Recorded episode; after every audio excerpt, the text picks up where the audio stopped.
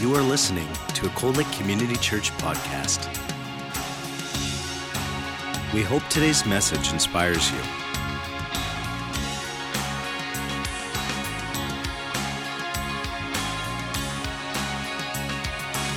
Cold Lake Community Church, a place where families connect. This is our third in our series in, in Romans. And uh, it's still, we're still in chapter one of Romans, and we're going to be doing from uh, verse uh, 18 to 32 today. First part of my message really is the introduction to what we're going to be talking about in Romans, okay? So we'll get, we'll get to the scripture in a little while. So, um, what character, character qualities do you believe are dominant about God? If you say love and mercy and grace, you would be right. But let's not stop there. Paul describes him in verse 18 of Romans chapter 1 as a God who is revealing his wrath from heaven against all ungodliness. One of the character qualities of God is his wrath.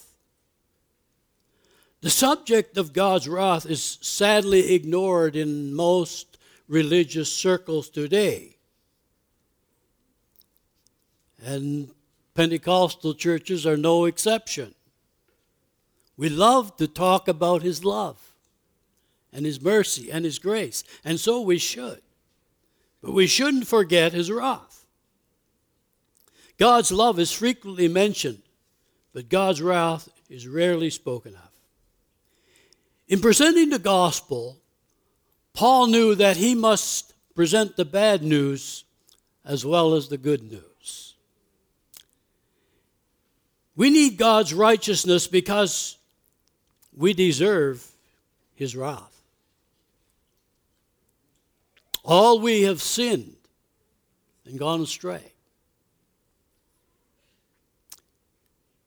But we are before we are ready for salvation, we need to see our need for salvation. If I don't believe that I'm lost in sin, why would I ever seek to be saved? If I think I'm good enough the way that I am right now, then why call upon God? If I'm not a sinner and you're not a sinner, saved by grace. If we were not sinners, why did Jesus die? The Bible says that while we were yet sinners, Christ died for us. Many people have a wrong idea of what anger and wrath is. We see it only through the lens of our human nature. The way we get angry, the way we get hot under the collar, the way we blow off steam. Right? But God is not like us. God's anger is not out of control range in the sense of a red hot temper. God's wrath is his righteous controlled response to sin.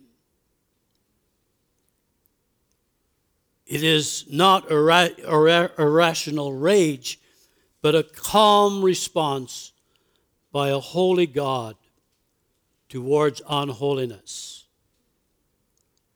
Let's not allow our theology to cloud out the reality of Paul that Paul is teaching here to insist on a them and us thing such as the world versus the Christian. If we do that, we lose sight of the message.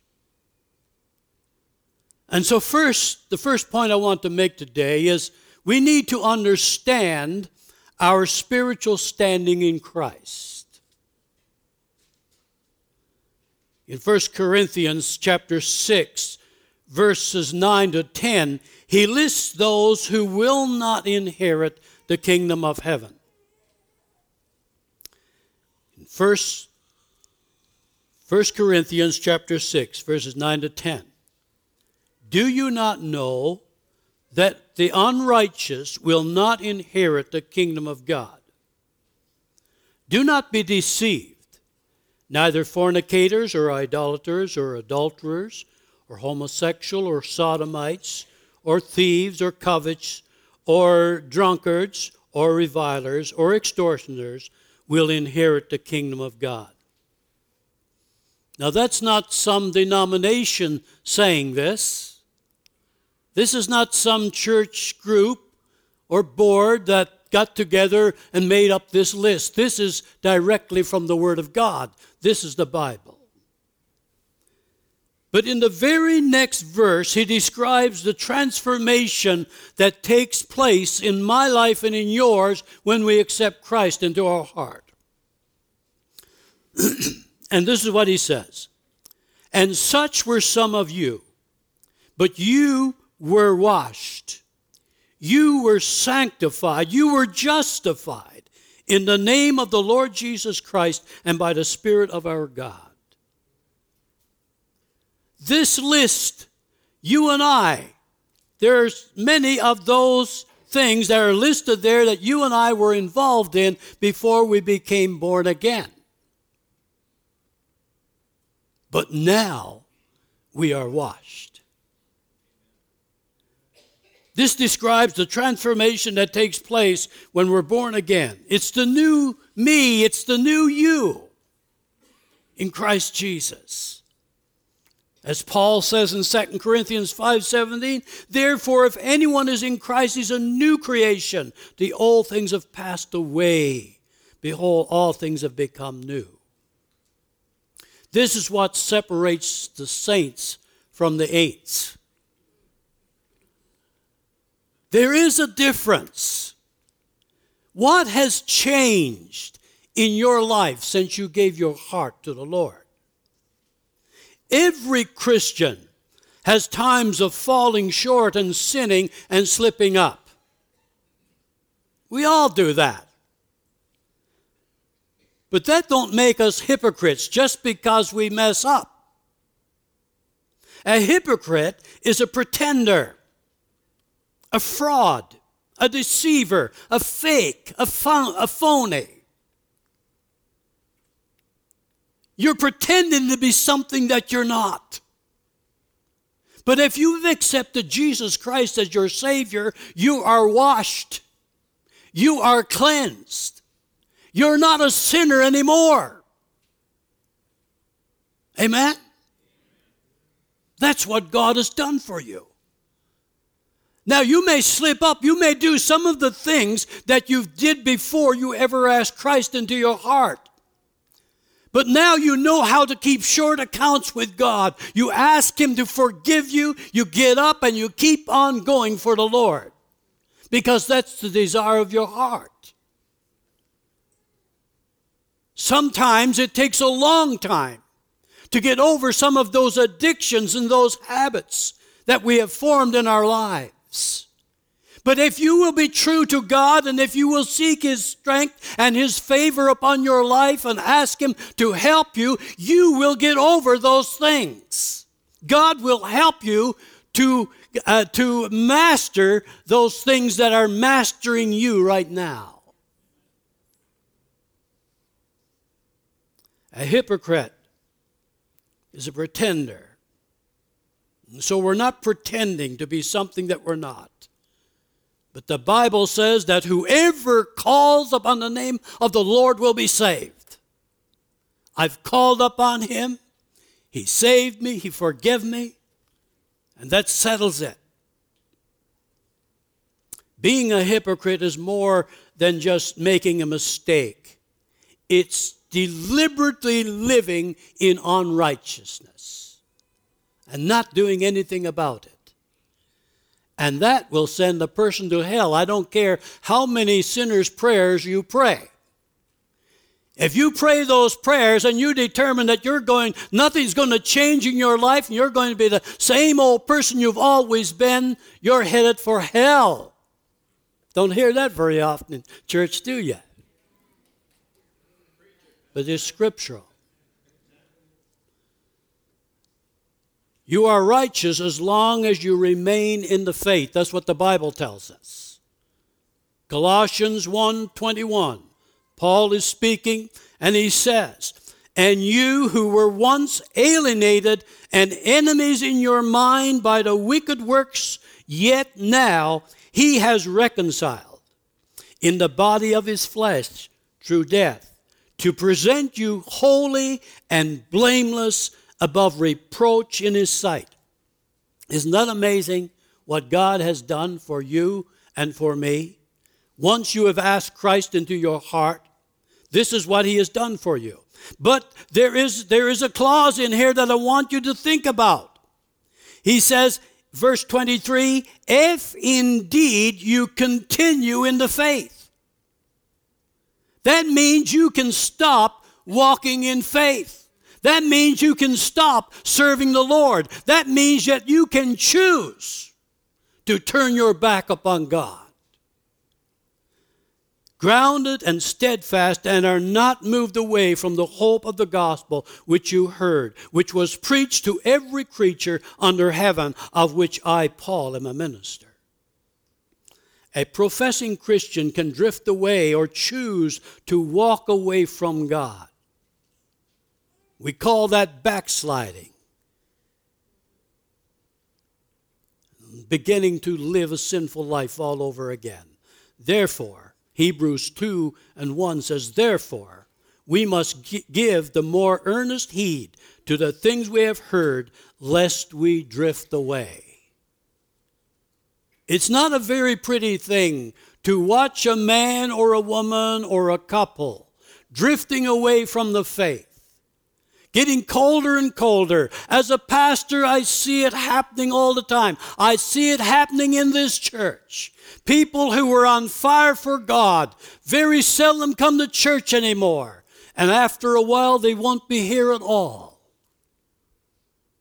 And they'll get back into their old ways and doing all of the things that are ungodly and unrighteous. And you're on a very slippery slope when you start to do those sort of things. Hebrews chapter 6, verses 4 to 6 says, For it is impossible. Everyone say that word with me. Impossible. For those who were once enlightened and have tasted the heaven, heavenly gift and have become partakers of the Holy Spirit and have tasted the good word of God and the powers of the age to come if they fall, if they fall away, to renew them again to repentance, since they crucify again for themselves the Son of God and put him to an open shame. So this calls for some self evaluation. Am I a new creation? Am I a new creation? What has changed? Since I accepted Jesus as my Savior, has there been any change? What's new? What's new in my life? What's new in your life? What's the difference of being a Christian and, and when you were a non Christian? Have I had a change in attitude, in lifestyle? Do I have a love for and a desire to read my Bible? Do I pray as often as I should? Am I truly born again? If I am truly born again, I will want to love and to serve God wholeheartedly. My faults and my failures will challenge me to make a greater effort to do what is right. Rather than to excuse it, to sweep it under the rug as if it had never happened but come humbly before God and say, Lord, I'm struggling with this thing. It is still mastering my life and I want to get rid of it. So, Lord, I'm calling upon you. Forgive me and help me to get over this thing. I want to do and say and be what He wants me to be. God has made it possible for me to continue to be a new creation. I said, God has made it possible for me and for you to continue to be that new creation that was created in you the day that you said yes to Him.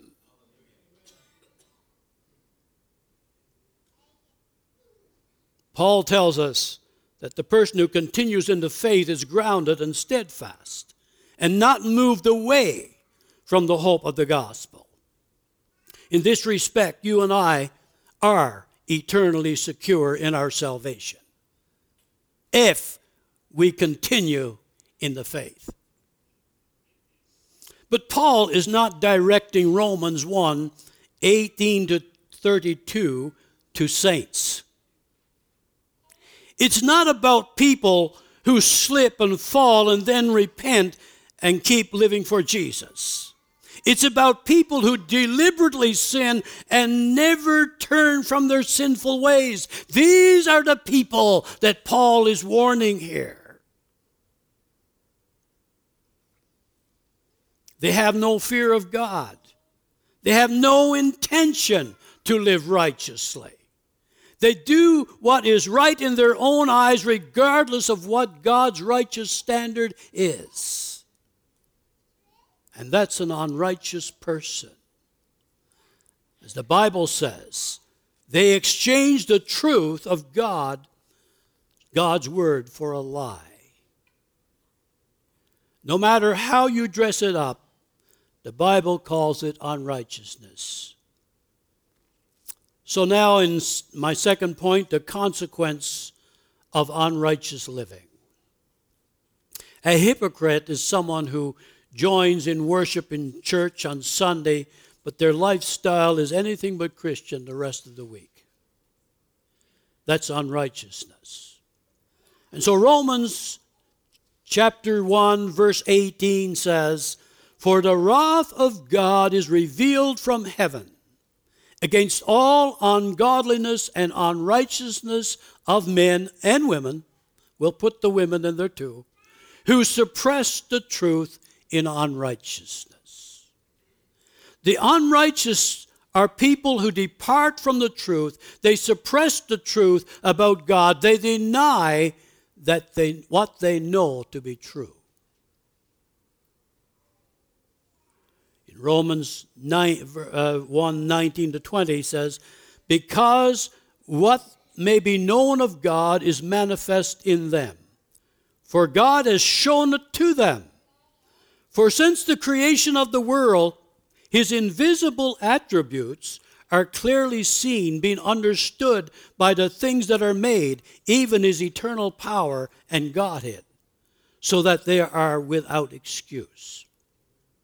There is not one person in Cold Lake that is without excuse. God has given everybody revelation, whether you've ever heard a gospel message or not. You have inbuilt into your DNA something that tells you what is right and wrong. Otherwise, this wouldn't be a place to fit to live in in any way, shape, or form you wouldn't be safe to go outside of your door.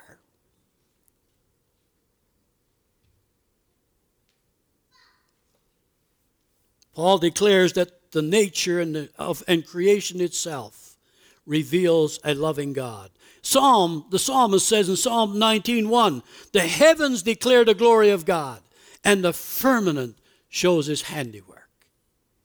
All you have to do is look around you and you know there is a God. You know there is a creator. From the beginning of time, we are all without excuse.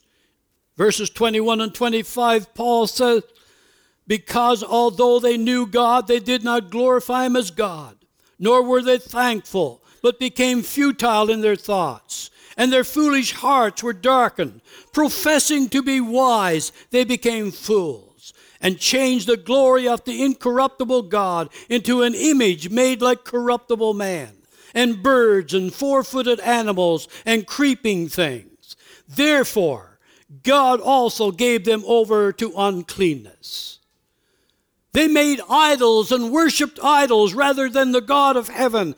God gave them over to uncleanness, gave them up to uncleanness in the lust of their hearts, dishonor, dishonoring their bodies among themselves, who exchanged the truth of God for the lie and worshiped the, and served the creature rather than the Creator, who is blessed forever.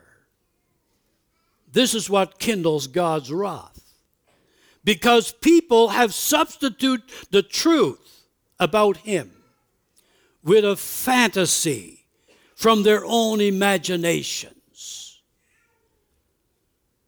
And we see that rampant in our world today. People are looking for answers. The answers is in the Word of God, and they will not. They will not admit that there is the answer. And they'll come up with with answers from their own imaginations. And they propagate it all over the world. They choose to worship and serve created things rather than the Creator. They silence God's revealed truth in favor of their self centered lifestyles. And he cannot ignore or condone willful rebellion. He offers forgiveness from sin and restoration through His Son. But if people choose to rebel, there is a price to pay. Every single person was born with a sense of right and wrong. This sense of right and wrong was instilled in all of us by God from creation. And God's hand is everywhere, and no one can say, I didn't know about him. Verse 26 and 32, the Bible, Paul again says, For this reason God gave them up to vile passions. When God gives you up, folks, you know you're doing something terribly, terribly wrong. God gave them up to vile passions, for even their women exchanged the natural use for that which is against nature. Likewise, also the men, leaving the natural use of the woman, burned in their lust one for another, men with men, committing what is shameful, and receiving in themselves the penalty of their error which was due. I want you to notice this is not talking about God doing something to somebody. This is talking about somebody doing something to their own selves, their own bodies, and receiving the just reward from it, the consequences of it. And what I've been reading here, there's hardly anyone of us in this room that haven't been touched by some of these things someone in our family has been touched by it. And even as they did, verse 28, even as they did not like to retain God in their knowledge, God gave them over to a debased mind. They cannot, they cannot use the mind, the, the brains that God gave them to be able to figure out what is right and wrong anymore. They are just completely blind to it. To do those things which are not fitting, being filled with all unrighteousness, sexual immorality, wickedness, covetousness, maliciousness, full of envy, murder, strife, deceit, evil minded, evil, evil mindedness. They are whisperers, backbiters, haters, lover, uh, haters of God, violent, proud boasters, inventors of evil things, disobedient to parents, undiscerning, untrustworthy, unloving, unforgiving, unmerciful, who knowing the, the, the righteous judgment of God, that those who practice such things are deserving of death, not only do the same, but approve of those who practice them. That's like reading the news right hot off the press, folks. That's like turning on to CNN and listening to the commentators. That's the real world that we are living in this very day. And such were some of you, Paul said, but you are washed, you are cleansed by the precious blood of Jesus. We should be so thankful that we have escaped these things, that we have been delivered from these things. And every man, woman, boy, and girl who is involved in any of these things can be set free just like you and I. And we don't look at people and look down at people because they're involved in some of these things. We have a message of life, a message of hope that can change a person, can make a difference in their life.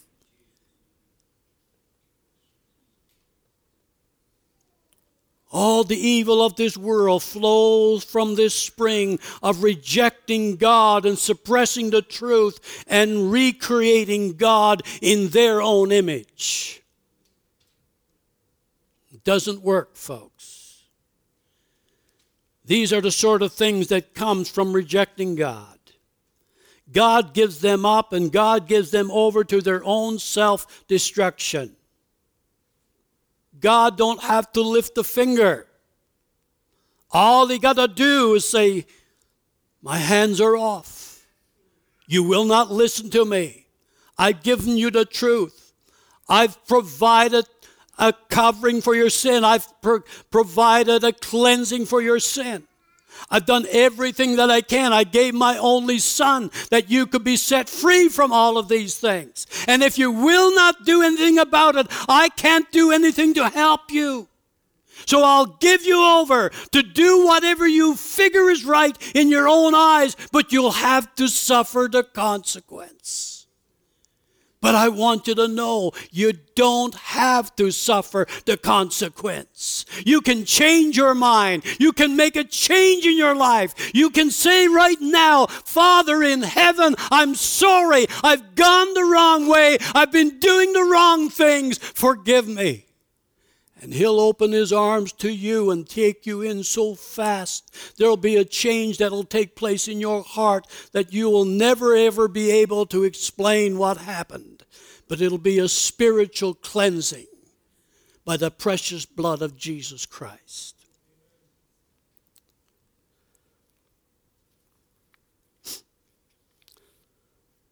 Now, this didn't just happen thousands of years ago. It's still happening today. Millions have gone to an early grave, the consequences of their lifestyle.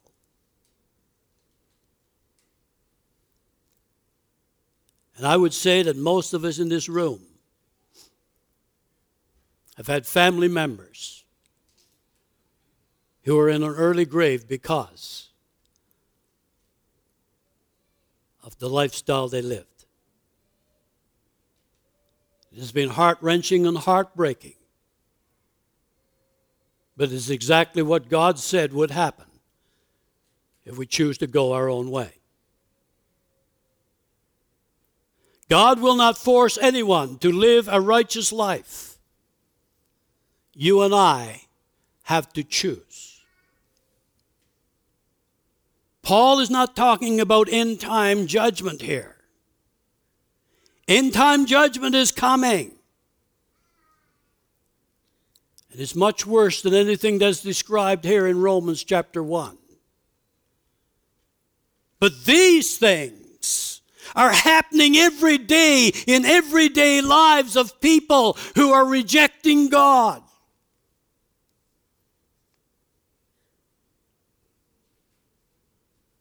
It's just that we as pastors are too chicken to speak it out.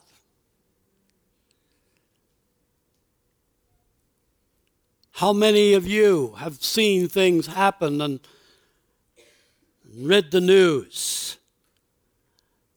And what is the first thought that comes to you? That sounds very much like the judgment of God. But we won't say it. But the prophets of old spoke it out. They were jailed and imprisoned and killed for saying it.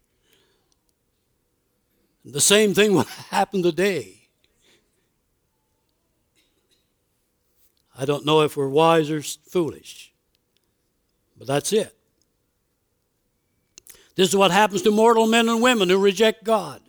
This is what happens when governments and nations reject God.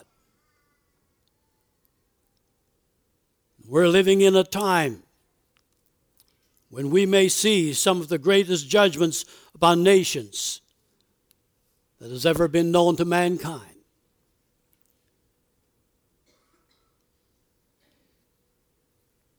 It's a bottomless pit of degeneration. But I can't leave you without offering you some hope this morning. I'd hate to say this is the end of the message right now. I want to assure you that there is hope for all who will turn to God. It's found in the finished work of Jesus, the Lamb of God, the Son of God, that takes away the sin of the world. Allow me to refer back to Romans chapter 1, verse 16 and 17. Paul talks about it. Paul's confidence in the power of the gospel that he preaches. He said, I'm not ashamed of the gospel of Christ, for it is the power of God for, to salvation for everyone who believes, for the Jew first and also for the Greek. For it is for in it the righteousness of God is revealed from faith to faith, as it is written the just shall live by faith. Although the wrath of God is revealed against all unrighteousness, the amazing grace, the righteousness of God is revealed from faith to faith. The power of the gospel is the good news that Jesus saves all who will believe. You can be going down the road that's leading to hell and destruction today, and this, this morning you can make a choice to serve God, and you're on that new road. It's just a choice that you make. The amazing grace of God. Power of the gospel is good news that Jesus saves all who believe, both Jew and Gentile a full and a free salvation, saved, born again, redeemed, whatever you want to call it. It's a new life in Christ that is offered to everyone. It's a faith walk from start to finish. As it is written, the just shall live by faith. The story goes that Martin Luther, that great man of God. He was a Catholic monk, I believe he was, or something like, like that. And uh, he started reading the Bible, and he came across this the just shall live by faith. That is how we come to have the Protestant religions today. This Catholic man realized that a lot of the things that he was doing to try to earn his salvation was unnecessary. All he had to do was believe. And that's what God wants you to do believe. Romans chapter 1, verses 18 to 32 is not to be taken lightly. It is a revelation of the misery and the heartache that fall upon people who walk in unrighteousness. And Paul is not saying that all of this happens to all people. There is a point where God will leave us to our own sinful ways. If we reject His love, we can find ourselves on a slippery slope. But here again is where the power of the gospel comes in.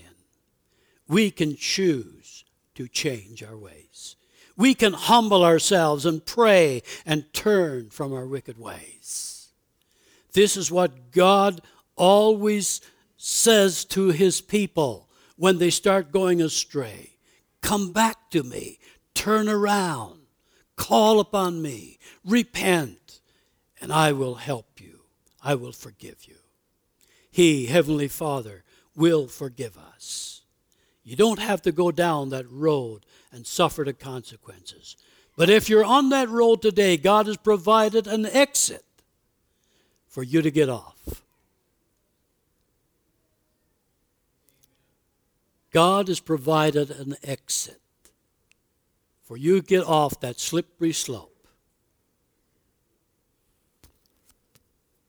This is why John, John Newton, a former slave trader, became born again and a preacher of the gospel. The Bible says, if we confess our sins, he's faithful and just to forgive us our sins and to cleanse us from all unrighteousness. So, John Newton became a born again believer.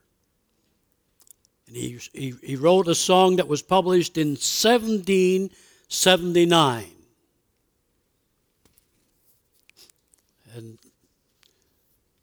musicians, band, you can come back right now. But he, he, he, wrote this, he, he published this song in 1779. That's, that's 239 years ago. That's a long time. Most of our songs, if we can get a year out of them, that, that, that's an old song. Right? This is a song that was written 329 years ago. It's a testimony of a man who believed the gospel and confessed his sins before God. He placed his faith in the blood of Jesus to cleanse him from every sin, just as the Bible said. Well, he repented of his evil ways and he served the Lord for the rest of his life, preaching the gospel. I know we sing this song at funerals. Amazing grace. And a lot of people never get to church except at a funeral. And when they hear that song sung, it doesn't matter if that person was the most wicked person in the community they imagine that that person is on their way to heaven and in the presence of God.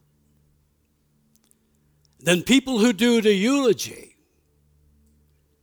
will suggest that God has called another angel home. Totally, completely false doctrine. But because we're in a funeral setting, nobody will correct it because you don't want to hurt feelings and you, you're, you're sensitive to the, situation. But I want you to know that this song is about the saving grace of God. This song is an experience that a person has with Jesus while they're living, not after they have died. The moment you close your eyes in death, you have no other say in what happens to you in eternity. This is where you plan for eternity. You've got to make your peace with God here while you're living. The moment you draw your last breath, you can have whole congregations praying for you. It's not going to help. You've made your last decision. It's about an assurance of spending eternity with the one who died and loved you and died for you and took away all of your sin.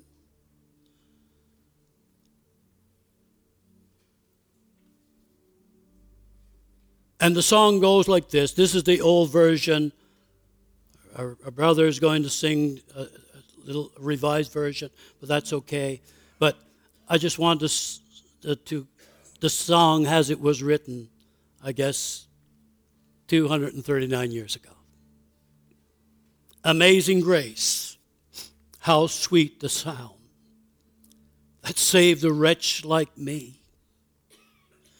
I once was lost, but now I'm found. Was blind, but now I see.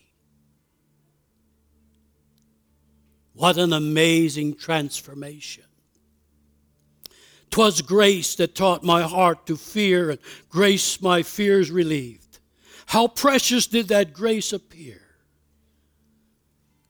the hour I first believed. And then it goes on to talk about what it's going to be like in eternity because I put my faith and my trust in Jesus.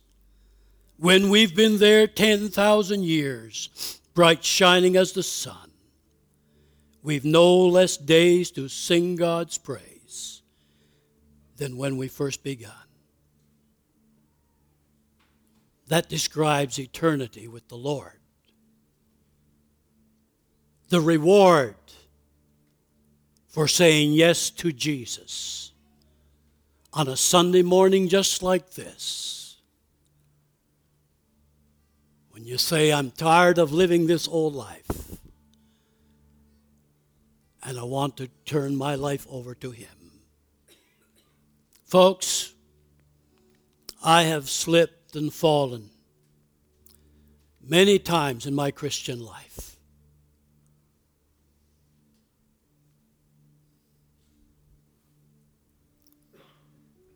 But because of his amazing grace, I have always prayed and said, Lord, I'm here again. The very thing that I said I wouldn't do, I've done it again.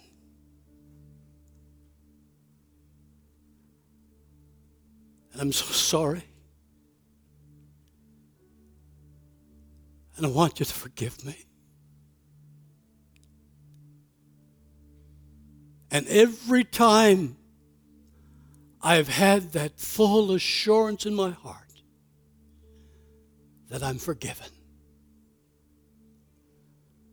I get up and I start walking for Him again just as if I had never sinned. And you can do the same. That's the amazing grace of God. You can fall down, you can fall flat on your face a dozen times, but you can get up and you can get going again. You don't have to turn your back upon Jesus. But just because you sin don't mean that you don't love him anymore.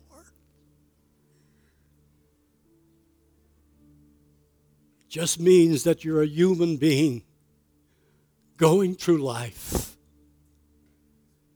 But there's one thing I don't want. I don't want to suffer the consequences of unrighteousness in my life. And I don't want to pass it on to my children. I don't want to pass it on to my grandchildren. I want to leave a heritage to them that they can say, my dad served God with all of his heart. I know he made mistakes, but he's our dad and he loved Jesus and he gave us a, a, good heritage to follow. I want my grandchildren to be able to say, I want to be like my papa. I want my, my grandsons to say, I want to be a preacher of the gospel like my papa. I was 45 years old when I preached my first sermon, well, 44, because I preached the first sermon I preached was for my dad's funeral while I was still in Bible college. And so all of my grandchildren, even my oldest grandson, who's only 24 something, may still one day be preaching the gospel like I am. But I want to leave a heritage for them that it will not be an offense to them because they say, well, Papa was one thing in church, but he was sure different when he was out of church. The only way that I can ensure that is to keep short accounts with God. Do you want to know Jesus as your Savior? Are you here today and you've never accepted Christ into your life? Why don't you come and I'll pray with you? Have you been struggling with your faith? Has the old devil been beating you up and telling you you can never make it, you'll, you'll never make it, you're not good enough? Ah, but the blood of Jesus Christ, God's Son, cleanses from all sin. There's not one person in this room right now that God can't reach. All you got to do is make the choice. He's never going to twist your arm. He's not going to hit you over the head with a two by four. He's made the, all of the provision. God so loved the world that he gave his only begotten Son, that whosoever believes in him will not perish, but have everlasting life.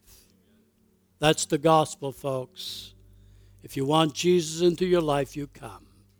Now, of course, there's a lot of benefit to Jesus dying on the cross. Besides our salvation, by his stripes we were healed. You need healing in your body today. Come, we'll pray with you. Anoint you with oil and pray.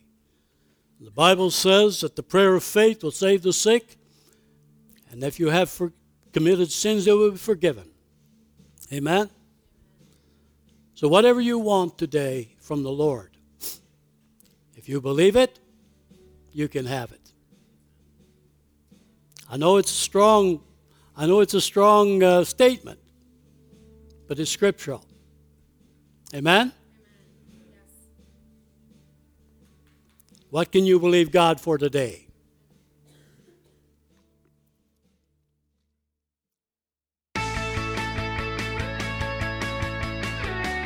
You have been listening to a Cold Lake Community Church podcast. We hope that you've been blessed by this teaching from Cold Lake Community Church. Thank you for your continued support of this ministry. Cold Lake Community Church, a place where families connect.